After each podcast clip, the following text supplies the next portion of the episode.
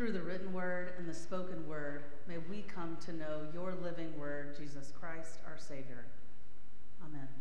Amen.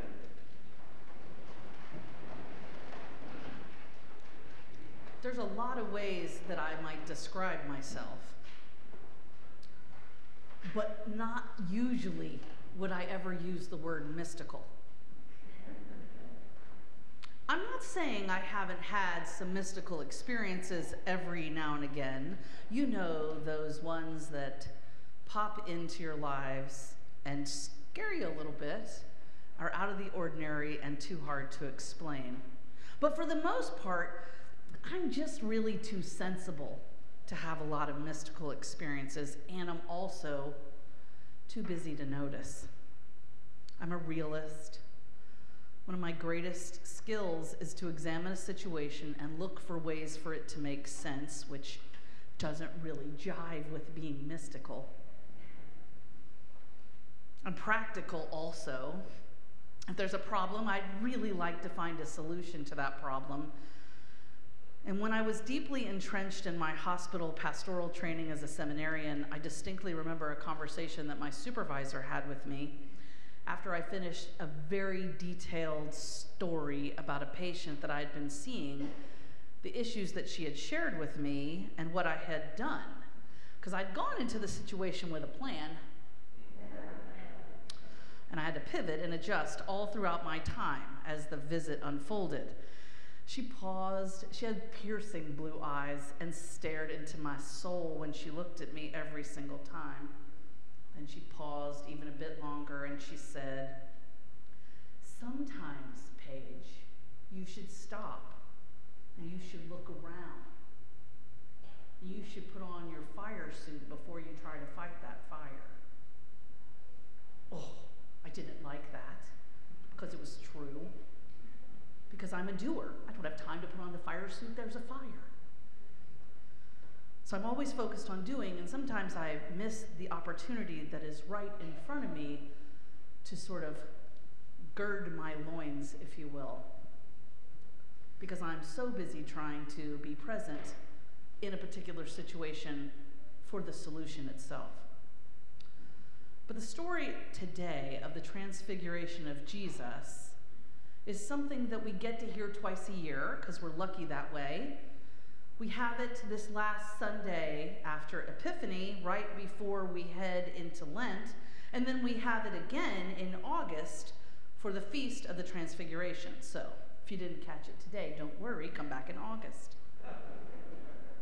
Today we hear a version of this story as Jesus is transformed in appearance from the friend of Peter, James, and John, and perhaps their teacher as well, and their mentor, into this dazzling vision that is both awe inspiring and mystical.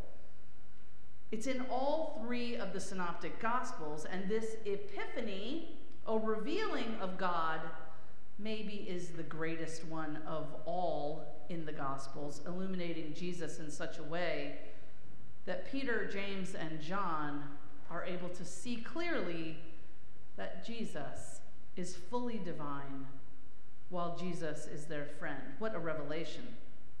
There have been lots of sermons preached on the Transfiguration. I'm sure they were all really good, but today I'm going to stop and not tell a story necessarily, but I want to invite us in to be with Peter and James and John right there where it all happened.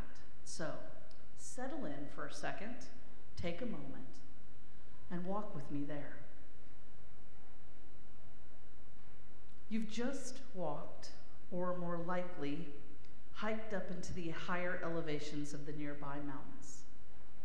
You've been looking for just the right spot for a quiet time of prayer. You can hear sounds around you of the chirping birds in the trees and the quiet hum of the insects that are hiding under the plants all around your feet as you and your four friends shuffle through the underbrush, underbrush in search of the right place to pray. Those sounds are constant and they're comforting, and their natural rhythms draw you in and help clear your mind. You might notice your breath as you exert yourself through the climb and your brain begins to quiet the constant noise that comes from thinking about all the things you might should be doing instead of, headed, instead of heading off on this quiet retreat with your friends. Together, you find the clearing that's just right for this time of quiet prayer and reflection.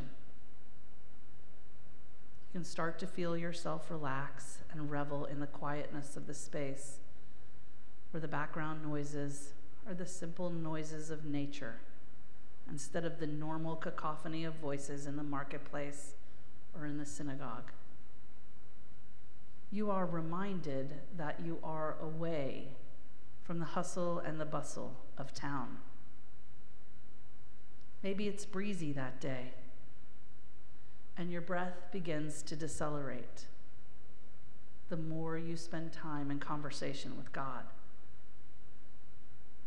You are in the moment, and out of the corner of your eye, you simply cannot believe what you are seeing. Jesus is changing right in front of you. Not just in appearance, because he seems to still be Jesus, and yet so much more. His divine nature radiates out from his body. It's almost blinding to you. He's still fully human, but his godliness now seems perfectly clear to you you can't help but notice that all of a sudden, the giants of your faith, Moses and Elijah, are right there with him. You can see them just as clearly as you can see Jesus. The light is dazzling, and the dingy colors of his cloak are suddenly and blindingly without color at all.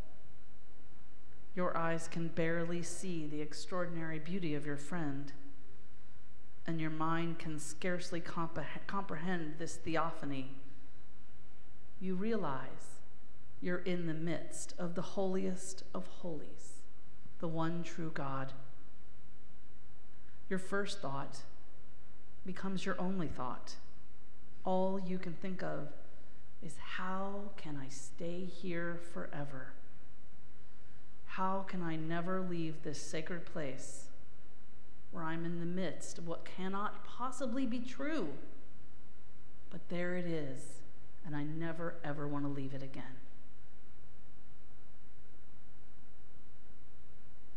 This story is a reminder to us that while mountaintop experiences like this one are so important, they aren't the way that ministry gets done.